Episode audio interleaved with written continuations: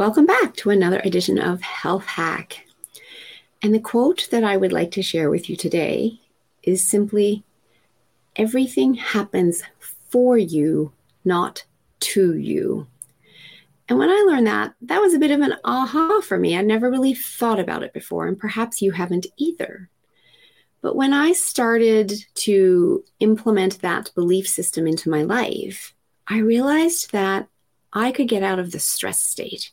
I could get out of the victim state. I could get out of the worry and the anxiety state. And instead, I could get curious about okay, what is it that I need to learn here? This is happening. It's uncomfortable. I don't like it.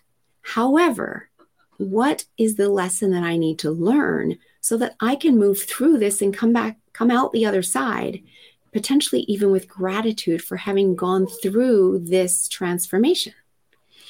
So, an example of a time when this happened for me is when I got let go from my job after 24 years. And the way it happened wasn't very nice. I mean, I was given an hour to clear out my desk after 24 years of service and no word of thanks. But that is what it is. Getting let go from any job sucks, especially when it's a surprise and it's a blow to the ego.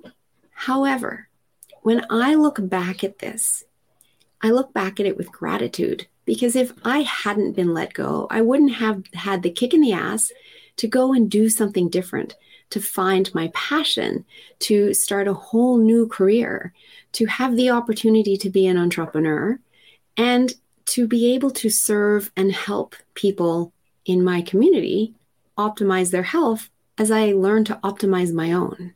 So I very much look back at the fact that that happened with gratitude.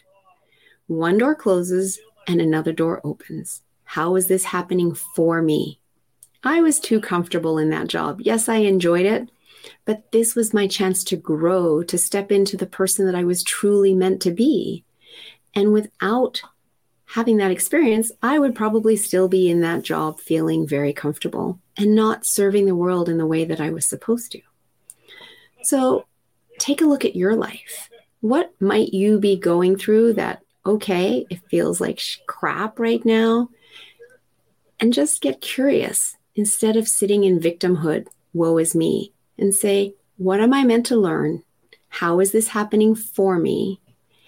And as you learn what you're meant to learn, you come out the other side faster, stronger, and living in your power. So, this is a powerful question. What am I meant to learn? And to always remember that everything is happening for you, not to you. How does this resonate with you? Put it in the comment below.